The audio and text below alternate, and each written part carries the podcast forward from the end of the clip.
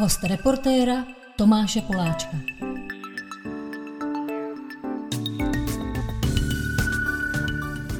Dalším vzácným hostem v redakci reportéra u nás v Truhlářské ulici je Marek Vrabec, impresario. To si užívám. Impresario říkám asi poprvé eh, v životě. Kdysi zakladatel, dodnes šéf výborného festivalu, teda to musím rovnou říct, že to je festival, kde já bych šel nejradši na všechny koncerty. Proto vás tady taky mám. A festival se do Loňska jmenoval Struny podzimu a jak jste ho docela logicky přejmenovali, podle mě to je takhle pro svět lepší na Prague Sounds. A jsou to Struny podzimu Prague Sounds.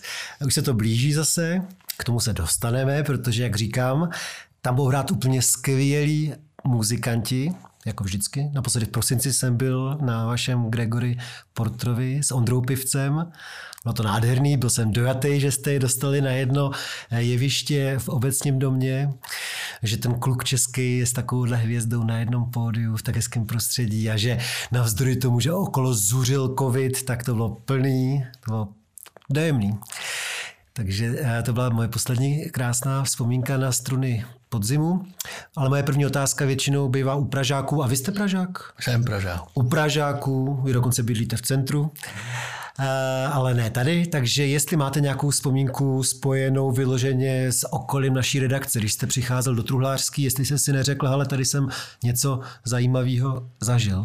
Eh, no, vlastně ano, protože eh, já jsem jeden čas bydlel na, na ovocném trhu a tady to je kousek vlastně sem do Truhlářský a vím, že tady na, na rohu dlouhý a teď nevím, co je to za uličku, co zhruba v půlce ústí, eh, teda do revoluční, co ústí do revoluční a pak pokračuje jako dlouhou ulicí, tak tam byl takový výborný pipi grill, jo. tam prodávali grilovaný kuřata, jedny z nejlepších tady v širém, v širým okolí, tam jsem chodíval, tam jsem chodíval rád, no pak ještě tady ve Dlážděný jsem se eh, pokoušel dostat, eh, dostat jednu z mých čtyř dcer eh, na, na gymnázium a to nějak na tohle gymnázium nevyšlo tehdy.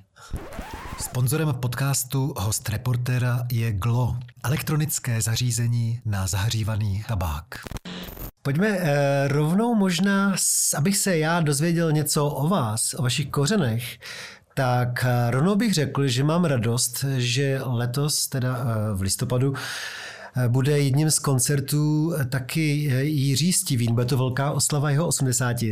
Já jsem si dneska řekl, že budu občas i pouštět nějaké věci k tomu takhle. Tak mě zajímalo, jestli třeba pro vás v vašem mládí byl něčím důležitý, jestli, jestli to berete osobně, to, že tenhle koncert k 80 na Mírky Jirky Stivína děláte zrovna vy a váš festival? Hmm. Já myslím, že vždycky to, co děláme, beru, beru osobně eh, a baví mě právě na tom to, že, že můžu těm, těm osobnostem nebo těm lidem nebo muzikantům, který pro mě eh, hodně eh, znamenali nebo znamenají, zdá takovou, takovou poctu. Jedním z prvních takovýchto koncertů byl náš recitál pro Jiřího Suchého. Jsme udělali před, eh, kdy to bylo, ehm, slavili jsme recital 64, to bylo kolik, 50 let, nebo prostě bylo to nějaký to velký výročí a eh, tak jsme se rozhodli udělat takovou repliku eh, toho roháčovského klipového pořadu fantastického recital 64, který předběh dobu, který prostě vůbec nestárne jednak tou kvalitou těch písniček, ale vlastně tou reží geniální, minimalistickou. A tak jsme si říkali, že by eh, tomuhle dojenovi české kultury, básníkovi, eh, velikému umělci, asi největšímu našemu žijícímu eh, klasikovi bych chtěl hrozně poděkovat za to všechno, co pro mě ty jeho písničky znamenaly a vlastně furt, furt znamenají. Takže to byl takový první, první, myslím docela úspěšný pokus, kdy jsme v Rudolfinu udělali šachovnicovou podlahu, kdy jsme vyhledali jmenovali Ivana Englicha, který eh, byl léta ředitelem eh, divadla eh, Semafora, taky skvělým fotografem a dokumentoval celou tu úžasnou éru těch 60. let prostě toho, toho toho tehdejšího rock and rollu semaforského a měl fantastické archivy. A vlastně na tom jsme vystavili takový hodinu a půl dlouhý recitál a už jenom ta příprava toho byla něco, co jsem si chtěl co jsem si chtěl zase znovu zopakovat. Takže s Jiřím Suchým to byl eh, zajímavý příběh, mnoho schůzek, mnoho debat nad repertoárem, nad písničkama, prostě eh, setkání s básníkem je vždycky inspirativní a samozřejmě vždycky v rámci festivalu, když se podíváte na ten náš program, tak tam většina těch hostů jsou zahraniční umělci. A proto pro nás ten český projekt má vždycky velký, velký význam a klademe mu jako velkou na něj, na něj, na něj důraz a váhu, je to jako velmi osobní. A Jiří Stivín, já jsem vystudoval, eh, já jsem původně hudebník, já jsem vystudoval na konzervatoři eh, v Teplicích bicí nástroje a samozřejmě v té době eh, to byly nějaký 80. léta, no 85 až 89, já jsem maturoval v roce 1989, tak v té době jsme všichni hltali eh, na té konzervatoři ty jazzmeny eh, světový. Eh, chtěli jsme být jako Chick Corea, jako Keith Jarrett a Miles Davis, tu, tu tehdy ta deska, to, to prostě jsme všichni z toho byli vedle. A z těch českých legend nebo z těch českých osobností nebylo, nebylo tolik, který by nás jako bavili. A jednou z nich byl určitě, určitě Jiří Stivin. Jo. Ten, když přijel, přijel do Teplice v tom, tom jazzovém klubu, to rozbalil, no tak jsme z toho byli všichni vedle a říkali jsme si, tohle bychom chtěli v životě taky, taky umět a taky dělat. Vzpomínám taky na knížku, kterou jsem měl na nočním stolku eh, na privátě v, v Teplicích. Eh, mě všechno dvakrát se to jmenuje, taková, to vydal. Měl Jiří Stivin smůlu, že mu to vyšlo těsně před revolucí, takže to ještě bylo, nemohlo tam být všechno, co by tam asi být jako mělo, ale i tak ta knížka, myslím, že ji napsal Poledňák, je skvělá. Je tam spousta rozhovorů eh, s muzikantama, který eh, Jiřího Stivína nějakým způsobem hudebně charakterizují, kritizují, vyjadřují se k němu.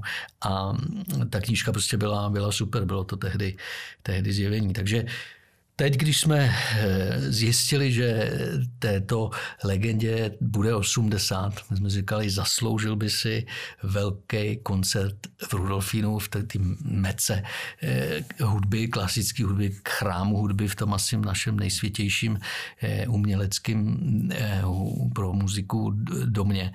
Takže jsme se rozhodli mu připravit takovýhle bilanční koncert, který bude samozřejmě hodně o tom, my ještě nevíme, že Jiří Stivin je mistr improvizace, což se samozřejmě projevuje i v tom, že nemoc rád se připravuje a plánuje věci, moc to jako nebaví dopředu ty věci chystat. Mimochodem to byl případ Jiřího Suchého, jo, který vlastně, jakmile ten koncert byl ještě za půl roku, nebo byl, eh, nedej bože, za rok, no tak toho vůbec nezajímalo. A ještě ani půl roku předem to nezabíjelo a vlastně bylo obtížný ho přimět se o tom vůbec povídat a řešit vlastně program. Jo. E, já jsem si pak uvědomil, že oni když začínali v tom, v tom semaforu, tak opravdu psali, psali ty hry a už na ně prodávali lísky a ještě mě neměli dopsaný, jo, že vlastně on prošel touhletou, touhletou školou a toho strašně baví, jeho baví ten proces, už navíc jeho nebaví zkoušet a tak dále.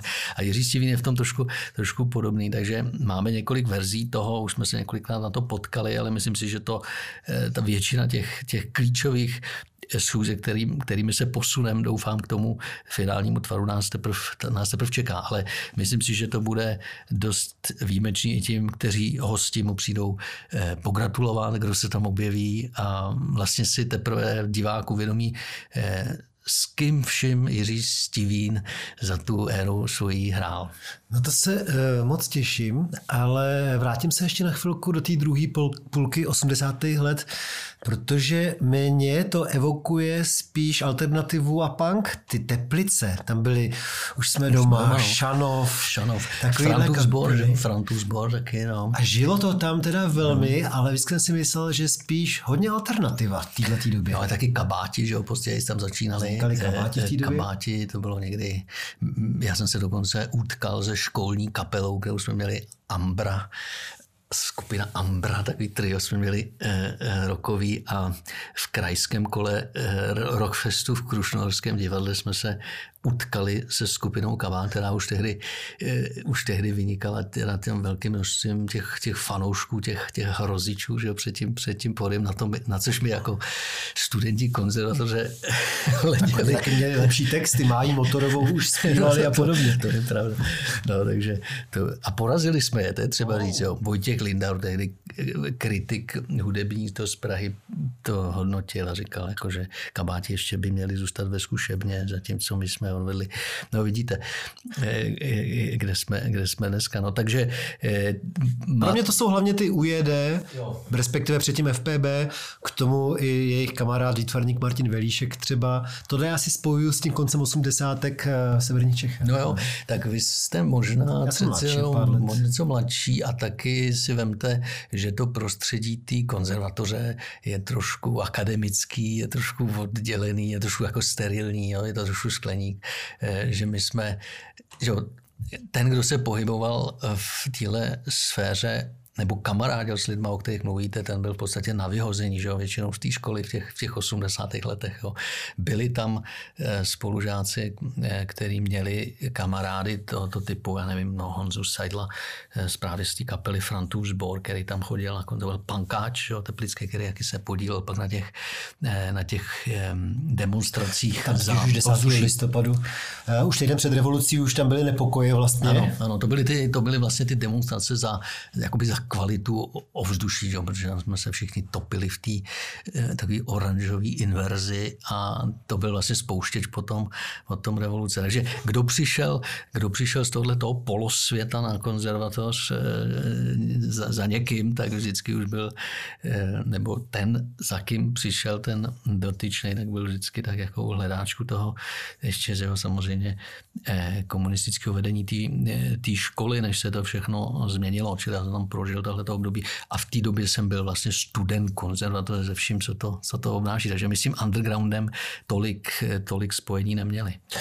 Za mě subjektivně už jsme doma strašně nedoceněná kapela. Doopravdy velmi originální.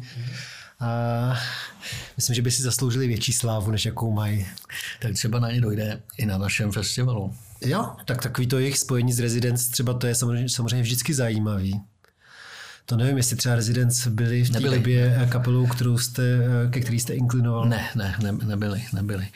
Ale um, to jsou určitě věci, které by mě bavily teď se jima zabývat. A když jste, nebo dvě otázky v jedné vlastně. Když jste naposledy s nějakou kapelou si zabubnoval a co považujete za svůj vrchol, co by hráč na bicí? No, to, ta, tahle éra byla poměrně krátká pro mě. Eh, tak první otázka, když jsem si zabubnoval naposled, bylo na svatbě mého kamaráda, je asi před pěti lety.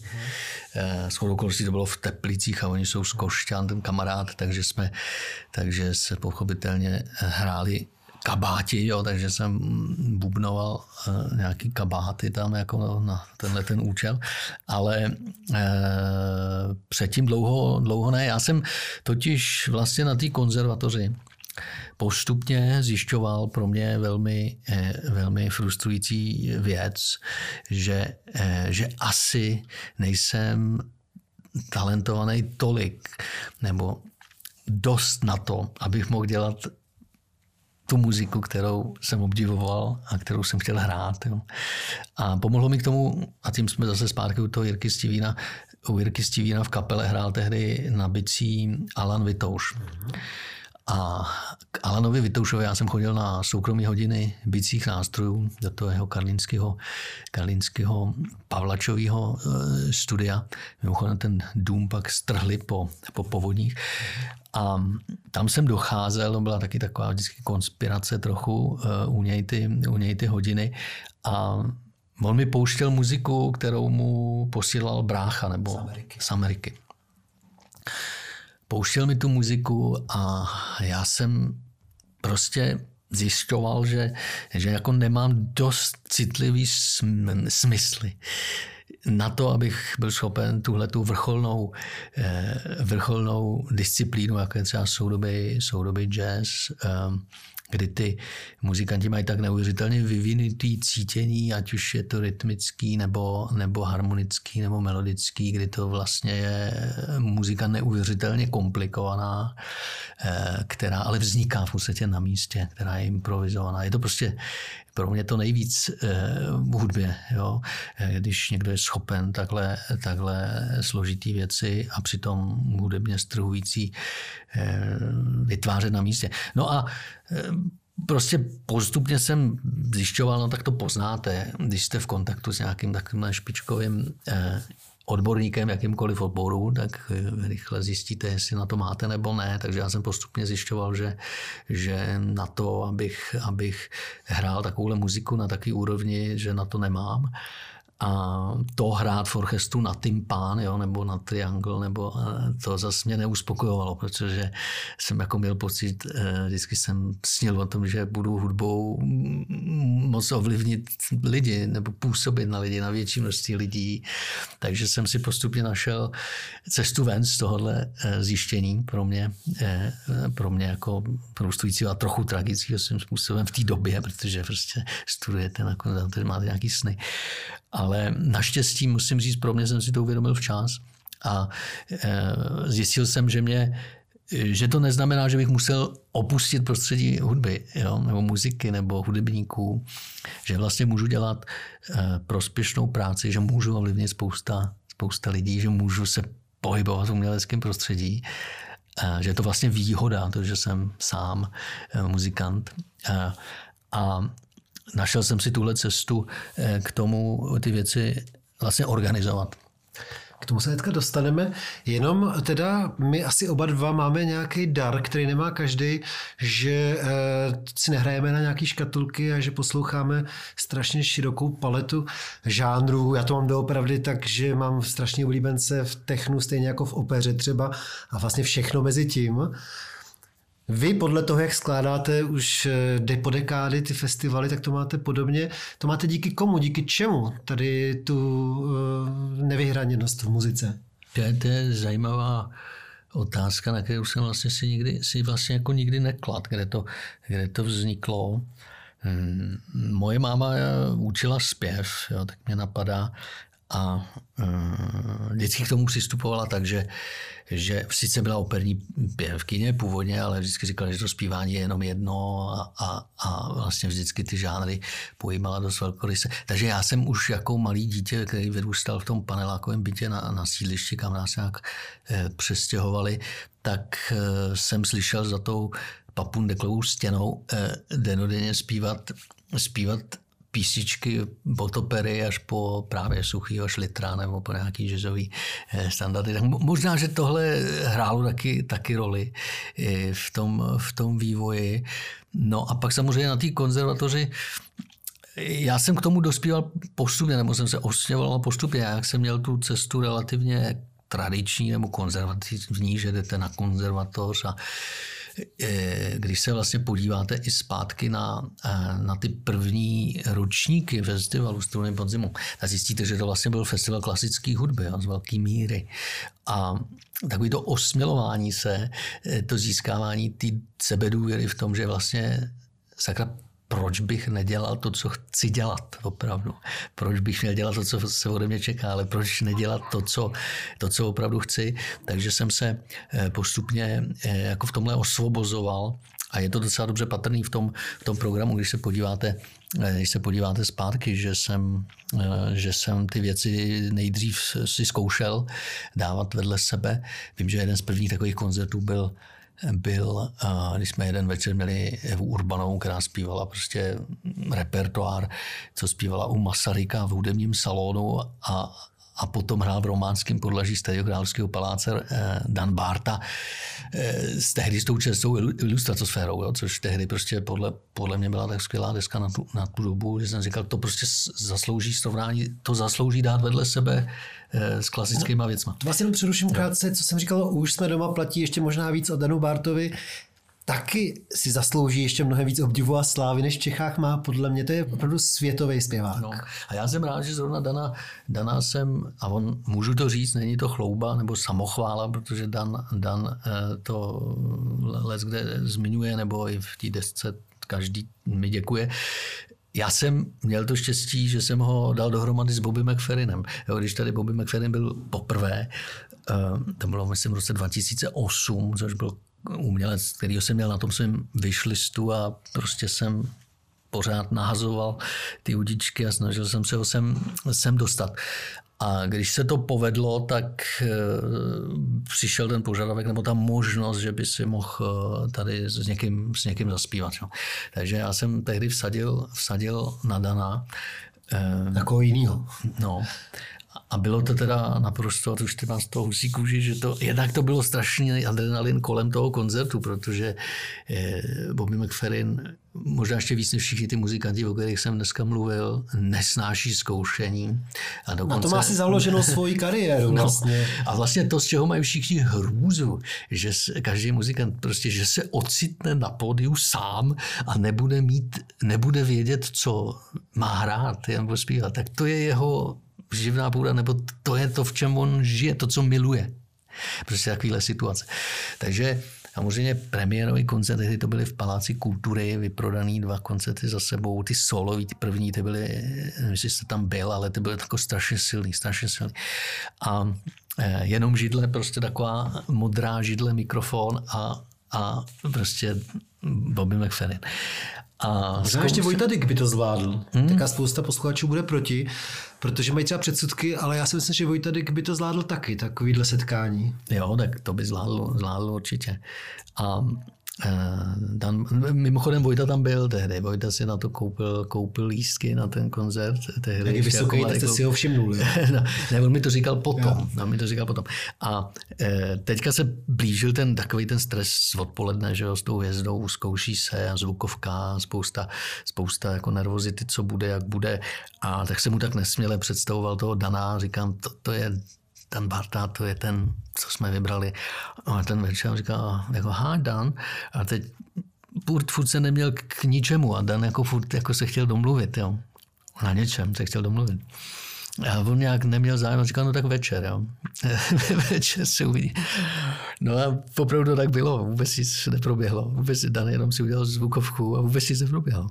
Takže večer prostě před tím narvaným eh, kongresovým centrem v určitou chvíli říká, tady já tady mám special guest Dan Barta, no a přišel Dan a prostě tábula ráza, rovná silnice. Byl hodně, byl hodně vyklepaný. Byl hodně nervózní, Dan byl hodně nervózní. Bodit by ne taky ale eh, prostě stal se zázrak, jak říkám, zastavil se čas a otevřelo se nebe, jo. prostě bylo to, bylo to nádherný a Dan to, Dan to zvládnul fenomenálně a eh, Dan říká, že mu tohle změnilo život, jo, že se přestal bát na jevišti. Eh, takže za to jsem moc rád, že jsem u toho byl. No, tak to jsou jako fantastický zářezy tady eh, v dějinách porevoluční české muziky. Myslím, že mm, skvělý zážitek byl fakt ten Gregory Porter, který se tady měl dvakrát už. Eh, taky nádherný. No já ho tu eh, nejenom jakoby měl dvakrát, ale ono možná dokonce víc než dvakrát, protože já jsem ho tady úplně objevil. To byl, tady byl v Luce na Music Baru, hrál takový vlastně malý koncert původně.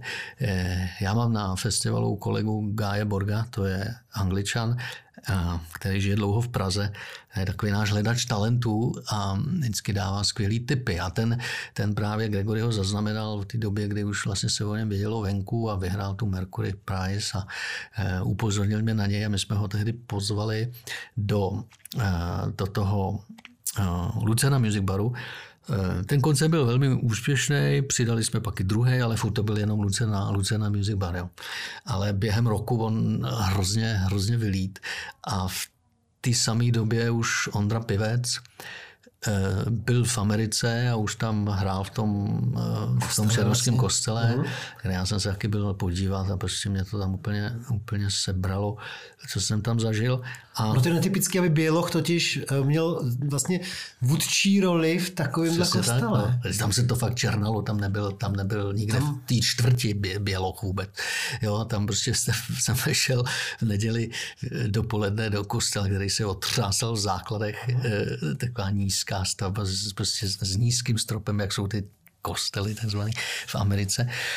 A tam prostě probíhalo něco, něco mezi, mezi šamanským, pohanským, křesťanským nějakým obřadem, kdy prostě tam hrála naprosto neuvěřitelná kapela. Já jsem myslel, že uletí střecha. Jo?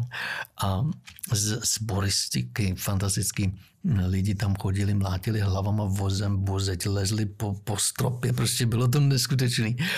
Chválil se tam pán, teda o, 100, o 106 a jsem říkal, to je možný, Ondra, jako kluk z Prahy, nebo z Brna, on nepovedně, ale prostě bílej kluk, který tam eh, vede, vede, vede prostě sbor a celý, celou tu muziku. Eh, takže když jsem uvažoval o tom, že Gregory ho pozvu znovu, po tom úspěšném debitu, tak jsem už začal spřádat, spřádat myšlenky, že by bylo skvělý, kdyby ho dal dohromady s Ondrou Pivcem. Oni se pochopitelně neznali a začal jsem na tom pracovat, ale e, tahle taková věc je vždycky obtížná, stojí to hodně, hodně práce, hodně úsilí, hodně lidí musíte přesvědčit a hlavně ty, co stojí mezi váma a tím umělcem, jo, protože že jo, manažeři, bukeři, ty všichni zajímá hlavně termíny a prachy, co si budeme povídat. A to umění je až jakoby na posledním místě. A když se ne, nedostanete přes, eh, přes tuhle tu eh, hradbu, eh, tak v podstatě nic nedohodnete jiného, než že budete mít jeden, jednu zastávku na turné a prostě hotovo. Takže já jsem byl v New Yorku opakovaně, tak trošku jsme stalkovali toho Gregoryho a chodili jsme za ním do toho backstage. Eh, on mě rád viděl, protože jsme už tehdy plánovali ten návrat, ale už, už míň eh, mě viděl, když jsem přišel s Ondrou Pivcem. Jo. jako věděl, že z toho budou jaksi problémy a komplikace a že budu něco chtít. Jo. Nějaký snaží Nějaký přesně tak. No. do kapely. Eh, říkám, tohle je takový kluk, jako, který, jo, který hraje na hamundky a on jako, tak jako, hm, takový hodně tam bylo takových jako pauz a trapných chvil ticha, kdy jako nikam to vypadalo, že ne, nepovede. Jo. Ale nakonec, nakonec jsme to nějak ustáli a a domluvili jsme se, že v Praze, až se vrátí Gregory, měl hrát na Žofíně už velký koncert, už pro tisíc lidí. E, takže to byl takový ten náš fundraiser, co jsem začal tady po návratu z Ameriky dělat. Takže, že na tomhle tom gala pro struny podzimu, že v jednu nebo dvě písničky, že, že si zahraje s, s Ondřejem, s Ondřejem na hamontkách, jo. tak to ho tolik nebolelo, to tak tu chemii v té kapele, která je sehraná, je na turné, ne, ne, nerozhodí. A samozřejmě má klávesáka. Sice neměli hamontkáře, ale měl, měl Chipa Crawforda, ten teď hráli v tom obecním domě na, na piano tak to nějak tolerovali, že by to, že by to mohlo, mohlo proběhnout. No a e, furt to bylo takový, že nechtěli to. Poznáte, že prostě se jim do toho nechce zkouš. Teď zkouška byla, tam měl přijít Ondra, to bylo v Národní divadle e, furt jako svačili a kafe pili a furt si jim jako nechtělo do toho začít, začít hrát. Jo. Ale pak si dali e, His Eyes on the Sparrow, e, nahodil Gregory Ondra prostě chytil příležitost a, a, a zahrál to tak, že že prostě Gregory se úplně z toho stroloval. Dneska je pevnou součástí no, no. Portrovy kapely, jezdí po celém světě. Mají Grammy spolu, že jo? Takže... Krásný druhou, příběh. No. Krásný příběh. No, protože e, jste mě před vysíláním upozornil, že máte jenom hodinku, tak já bych o tomhle kecel strašně dlouho, ale musíme mm. se mhm. posunout trošku dál, aby si lidi Jasně. nemysleli, že máte jenom Steveena. Steven je taková výjimka e, z celého toho Prague Sounds, protože e, je to český, jinak ostatní kapely nebo muzikanti jsou cizinci. Ale nejdřív bych možná se ještě zastavil u prvního termínu a to už je v pátek 2. září, kdy opět, po druhý nebo už po třetí, po třetí, po třetí už, budete mít jako velkolepý představení tady v centru Prahy u Žofína vedle Národního eh, divadla eh, na vodě. Lidi budou sedět eh, na pontonech, eh, tam budou i vystupovat ty umělci, kolem budou jezdit lodičky, je to krásný. Už jste to všichni eh, viděli teda v minulosti, zajímá to půlku Evropy, přenáší to zahraniční televize. K tomu jedna věc. Za prvý teda jsem vždycky si myslel, že největší inklinaci k infarktům mají fotbaloví trenéři, ale kam mě napadá, že tyhle impresáriové asi taky, jo? protože pořád myslet na to, co když bude pršet, co když bude covid, to musí být strašný. Pokud člověk není totální introvert, tak to musí být náročnější než teda 92. minuta za vyrovnaného stavu někde ve finále ligy mistrů. No je to fakt, že ta práce jako dost opotřebovává, protože všechny tyhle ty eh, stavy a stresy eh, prostě doléhají a jak se to blíží, tak samozřejmě dělat venku je extrémně riskantní, ale dělat venku na Vltavě, myslím si, že ještě dvojnásob tak, tak riskantní. Eh, takže a navíc dělat tam 170 členy ansámbl. Čili jsme řekli, kdo tam vystoupí. Vystoupí ano. tam Česká filharmonie? Vystoupí tam, myslím, poprvé v historii na hladině Vltavy vystoupí určitě teda ansámbl s největším výtlakem, co jsme kdy měli. A to je nějaký zápis do nějaký knih možná? Možná rekordu. by byl. 170 bude účinkujících, čili na plovoucí scéně, kterou my budujeme z pontonů vlastně svezených z celé České republiky už vlastně třetím rokem já tomu vděčím tomuhle nápadu korona, krizi a covidu, protože eh, jsem chodil kolem té Prahy, eh, kolem té Vltavy a, a říkal jsem si eh, v téhle době, co budeme dělat, hrůza, bylo by dobrý tady v té teďka v té v vyprázdněné Praze, lidu prázdní, udělat něco uprostřed té krize, udělat něco, co zasvítí jako do světa, co bude, co pozvedne tu morálku a bude, bude vytvoří to prostě krásu, tak jako v těch válečných letech vždycky ty filharmonické koncerty byly takový maják. Takže jsem eh, o tomhle začal uvažovat, napadl mě i nápad jako Hope, Hope for Prague, protože jsem, můj kamarád Daniel Hope, houslista britský, eh, říkal, ten by se hodil, zavolám Danielovi, jestli by udělal Maxe Richtera Recompost. Eh, prostě domluvili jsme se asi během dvou dní v tom roce 2020. Ty nejlepší nápady tak jako strašně zapadnou do sebe, nikdo se neptá, každý chápe hnedka a zrodilo se to, uskutečnilo se to a opravdu to obletlo celý, celý svět eh, těch záběrech, protože tam byly agentury Reuters, AP, natočila to televize, Arte to vysílala, opravdu to, to bylo ohromný. Takže jsme se rozhodli v téhle myšlence pokračovat. Loni mimo jiné zahrál na té plovoucí naší scéně fenomenální violončelista Jojoma, eh, který tam hrál dvě a půl hodiny solově Bacha eh, svity pro solové violončelo v té jakoby vřavě toho, toho usínajícího eh, sobotního města.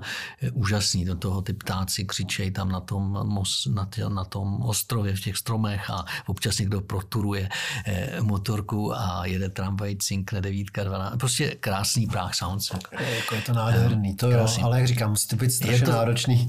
A zvlášť to, teďka je. Eh, s, s skoro dvěma ty uh, účinkujícími, tak jenom řekneme, že taky to vlastně letos se vztahuje k našemu předsednictví ano. Evropské unie, že to je koncert pro Evropu, ale naprosto logicky tam zazní teda Vltava, Mm-hmm. Smetana, tam bude teda, bude tam dvořák, ale asi základem bude Janáček. Ano, ano, já jsem strašně rád, že, že tu úžasnou glagolskou mši. Bude to výborná glagolská mše, ale to bych zase mohl ten na chviličku, mm. Jest, ale vy klidně vyprávějte, pustit aspoň trošku muziky. A do toho Janáčka se moc nedá mluvit, že? Já, teda, teda. Jo, jenom mě takhle, že mám takový moderní přístup jo, k podcastu, je, to... tak jenom nechám na pět sekund tady zaznít ty smyčce. Tak, tak ta Janáček a můžete... Jo, můžete asi, někde, někde uprostřed. Je, je, to, to nádherná čili, duchovní ano, kantáta. Asi, asi 42 minutová kantáta. Um, mš, glagolská mše strhující Málo kdy při slavnostních příležitostech je ale prováděna, na rozdíl samozřejmě od jako smetany dvořáka, takže si myslím, že i v tom je to úžasná služba eh, pro, pro nás, pro Českou republiku, se tím blízknout eh, tohle, touhletou skladbou, navíc tohle fantastickým provedením, protože hraje Česká filharmonie, diriguje Semyon Bičkov, eh, solisté sbor, Pražský filharmonický sbor a kromě toho, že že tedy máme 170 účinkujících na Vltavě přímo pod mostem Legí, tam u špičky eh, Slovanského ostrova pod Žofínem, tak máme 1300 eh, diváků pohodlně usazených normálně v ledišti na Vltavě na vodě, na pontonech. A další stovky až tisíce, to samozřejmě záleží na spoustě ještě okolností, jich může zdarma sdílet ten zážitek z, z mostů, z nábřeží, z ostrovů, dokonce i z, z pramiček, z hladiny Vltavy. Je to opravdu takový svátek. Svátek pro Prahu, ten koncert pak je taky živě přenášen ještě na Václavský náměstí, kde bude velká obrazovka a běží to, je to v přímém přenosu na ČT1, je to v přímém přenosu na ČT Art a běží to taky v Evropě na francouzsko-německém kanále Arte a samozřejmě na sociálních sítích to je potom bez omezení vlastně, to jde do celého světa, čili to mám z toho radost. Já to vůbec nerozumím. Kdybych já byl na Václaváku, tak to mám tak 8 minut chůzí na to nábřeží, proč bych se díval na Václaváku, když si můžu zaběhnout no, eh, a vidět to živě. Třeba proto, že, že už je tam moc lidí, nebo že už prostě lístky k sezení už nejsou. Já vím, ale že by si stoupil na ten most. Může, samozřejmě můžete a my budeme rádi. My budeme rádi. Samozřejmě na Václaváku je přirozená koncentrace lidí, že tam i tak bude, bude dost lidí a někomu se třeba už nebude chtít jít a dá přednost tomu, že zůstane a podívá se na to z, já nevím, z 12 kamer natočeným uh, skvělým záznam, přenosem uh, přímým. Ale my samozřejmě primárně zveme k nám, k, k blízkosti té plovoucí scény, protože můj záměr je vlastně krom toho, že bude hrát filharmonie a zpívat sbor a ty nejlepší umělci, který si můžete představit, tak vlastně ten večer pojmout jako opravdový svátek Ehm, ve smyslu, možná někdo řekne obrozeneckým, nebo, nebo já bych spíš řekl třeba něco jako Last Night of Proms, jo, kdy vlastně cíly, aby lidi společně sdíleli hudbu, aby zpívali, když na to přijde. Nemyslím, že by zpívali Glegolskou mši, ale budeme zpívat ódu na radost na, na začátku a tam vysloveně... Můžou, místo slovensky. Mohl by, že jo, věruju a podobně. Co bude gospodine pomilujny. Gospodine pomilujny. Tak e, cíl je vlastně rozespívat i, i to publikum eh, na, tý, na těch mostech Eh, za tím účelem my eh, angažujeme i sboristy, eh, poloamatérský nebo hm, poloprofesionální, aby, aby se vmísili do toho davu aby prostě pomohli to rozespívat, aby jsme prostě se té Evropě ukázali, co tady v Praze co to muzikant, co platívalo ještě.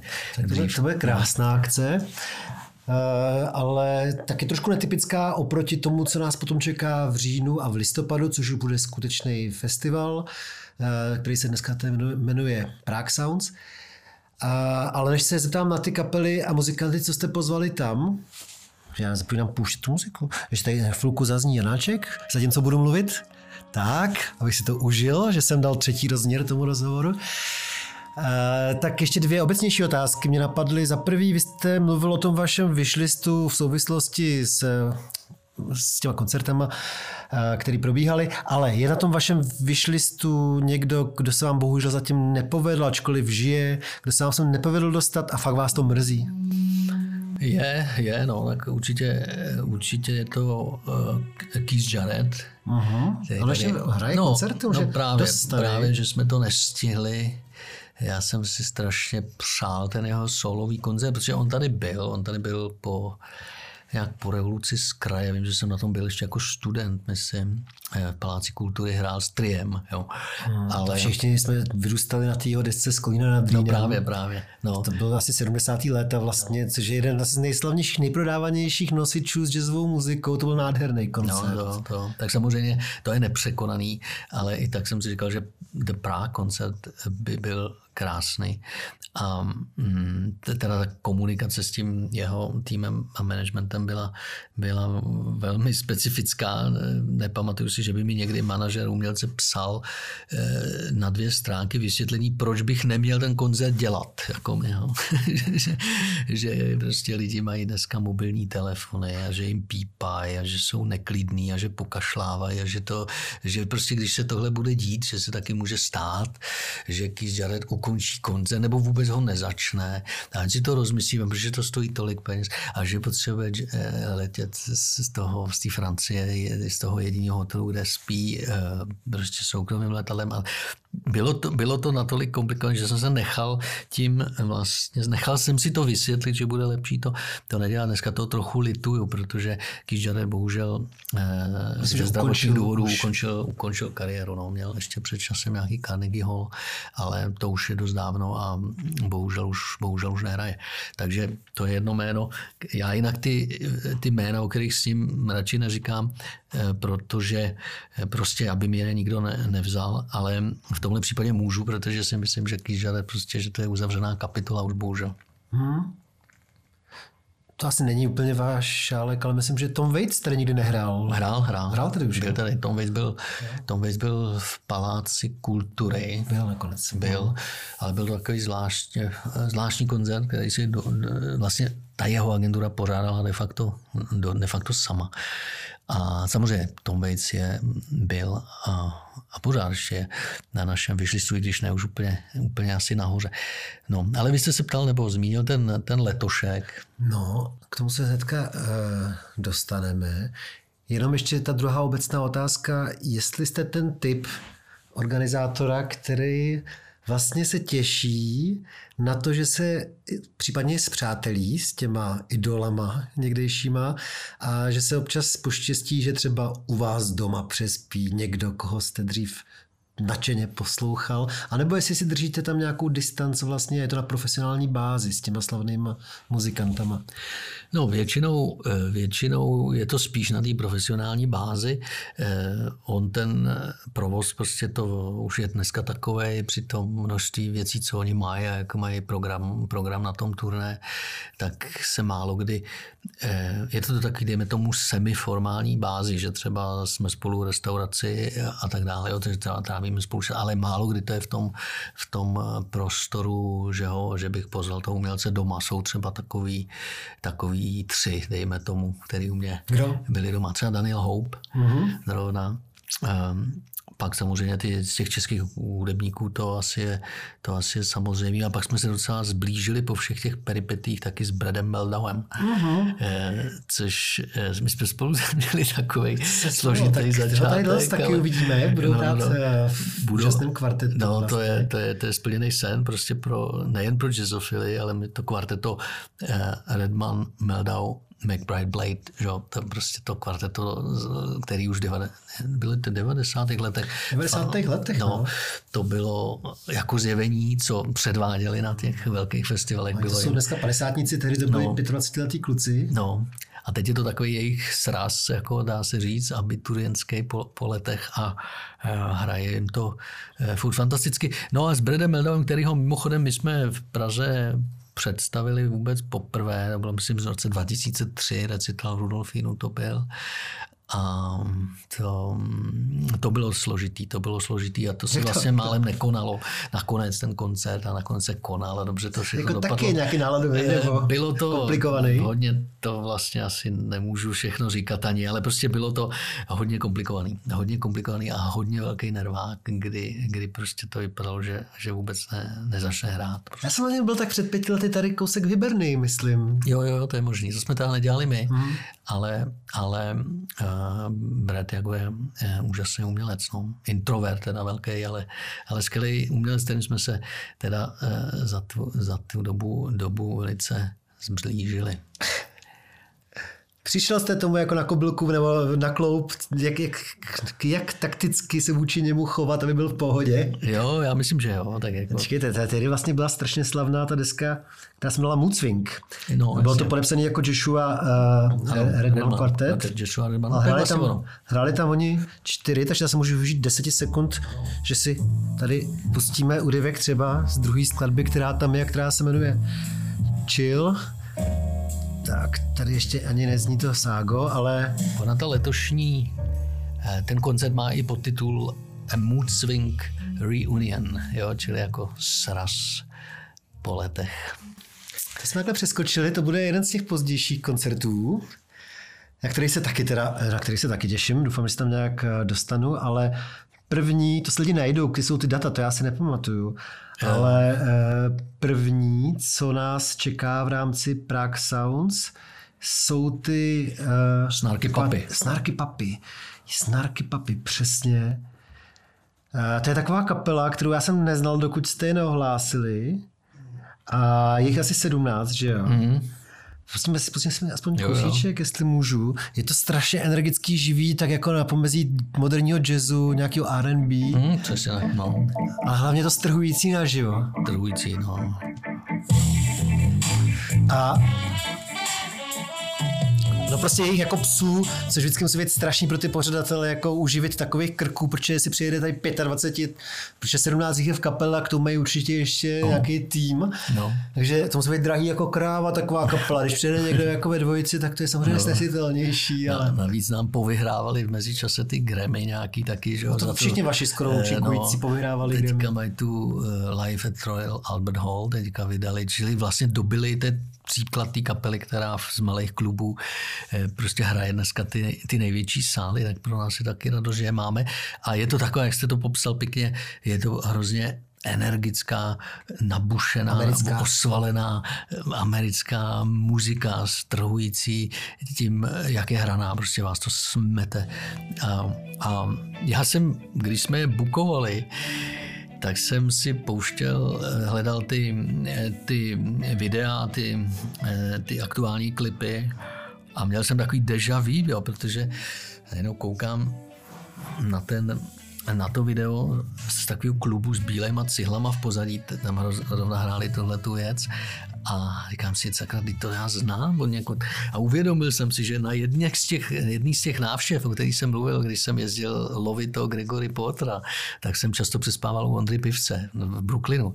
A on mi jednoho večera říkal, pojď se podívat. Já jsem měl přiletěl, takže jsem měl jako zůstat dlouho zůru, přestože jsem byl dost použitý, jak on říkal, hele, pojď se podívat, tady hraje taková, no prostě nějaká kapela v takovém klubu malým a jako fakt dobře hrajou. Hraje tam Cory Henry na Hammondky, takový, takový Ondrův velký, velký vzor.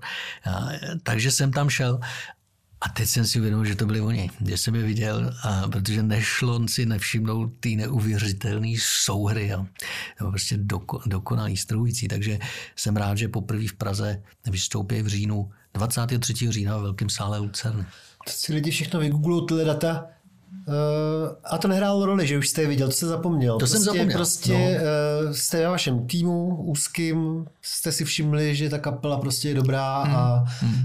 třeba tahle byla kapela na domluvání jednoduchá? Relativně jo, jo, jo docela. Ale osobně se ještě neznáte, teda jenom vy, ne, oni ne, vás ne, ještě neznají, ne. takže no, tak to bude, uh, to bude strující, to bude v Lucerně. Já možná budu říkat špatně ty jména, protože nevím, jak se čte Chris Steely? Ty Steely, tak jsem to řekl docela dobře. Tak to je dobrý týpek. Hmm. Uh, to je hráč na mandolínu, fantastický, jako, že opravdu virtuos. Já pustím aspoň ukázku něčeho, co všichni budou znát, protože to znají samozřejmě uh, už 60 let lidi od Boba Dylana, takže Don't Think Twice, ale zahraný tím jeho stylem, i zaspívaný tím jeho stylem, takže takhle zní Bob Dylan v podání Chrisa Thieleho. A to je s Meldowem. A je to k tomu se celý propojuje.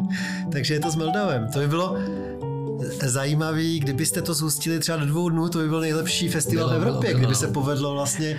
My jsme, my jsme, my jsme měli Thieleho s Meldowem už, kde hráli i Don't Think Twice, což no, krásný.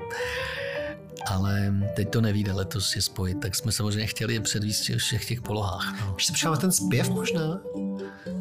Tady už zní ta mandolína, jo? A je to dobrý. Zahraje to, myslíte? No, no je, je. Lidi to chtějí, jo? To je nádherný. To je možná moje nejbližší písnička od Dylana. Poslouchal jste Dylana hodně? Jo, dost. Ten musí být komplikovaný, co? A ten podle mě zakazuje, aby lidi třeba měli foťák nebo eh, mobil na jeho koncertě. A to je takový trend dneska, že spousta už umělců nechce, aby lidi si nosili uh, mobily.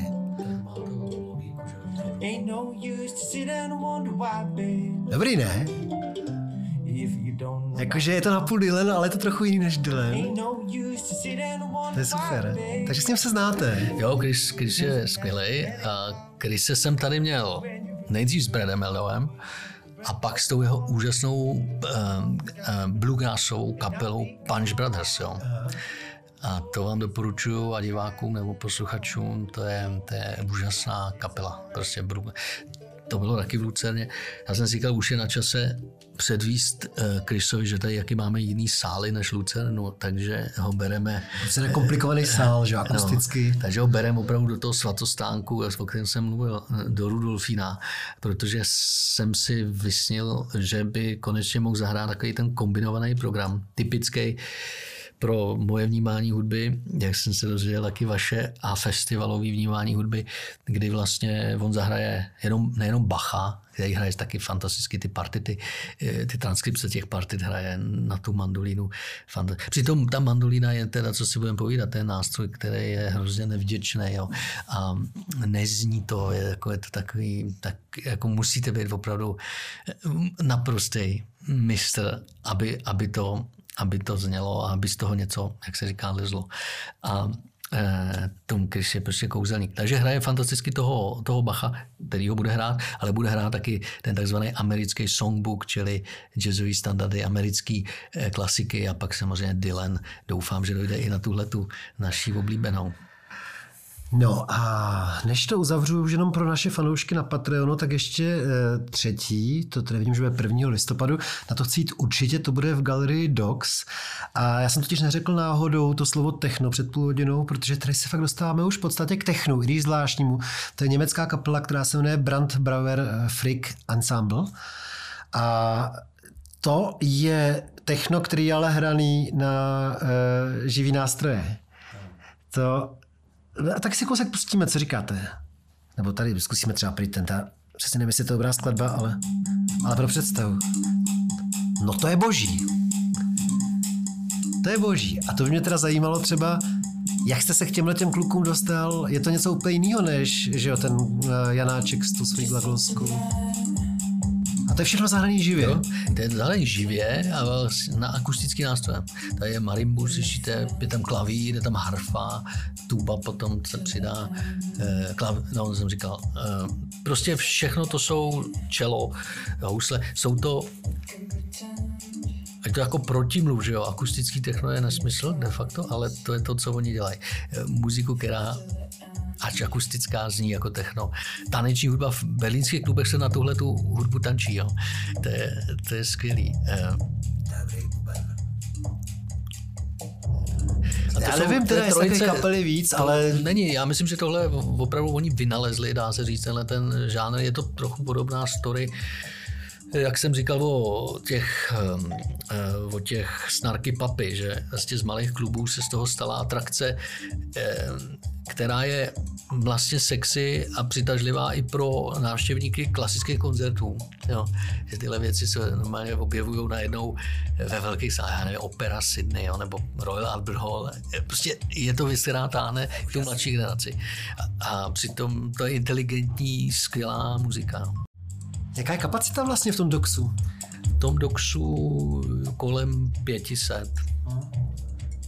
A bude se sedět nebo stát? To jsme dost, dost zvažovali, dost jsme se o tom radili. A... To asi záleží taky na té kapele, ne? Ona má asi nějakou preferenci. V, oni to nechali na nás, ale my to, my to tak nějak namícháme. Jo, hledáme takové řešení, aby se lidi, když budou chtít se zavlnit nebo si postát, tak prostě můžou, a, ale to gro bude k sezení.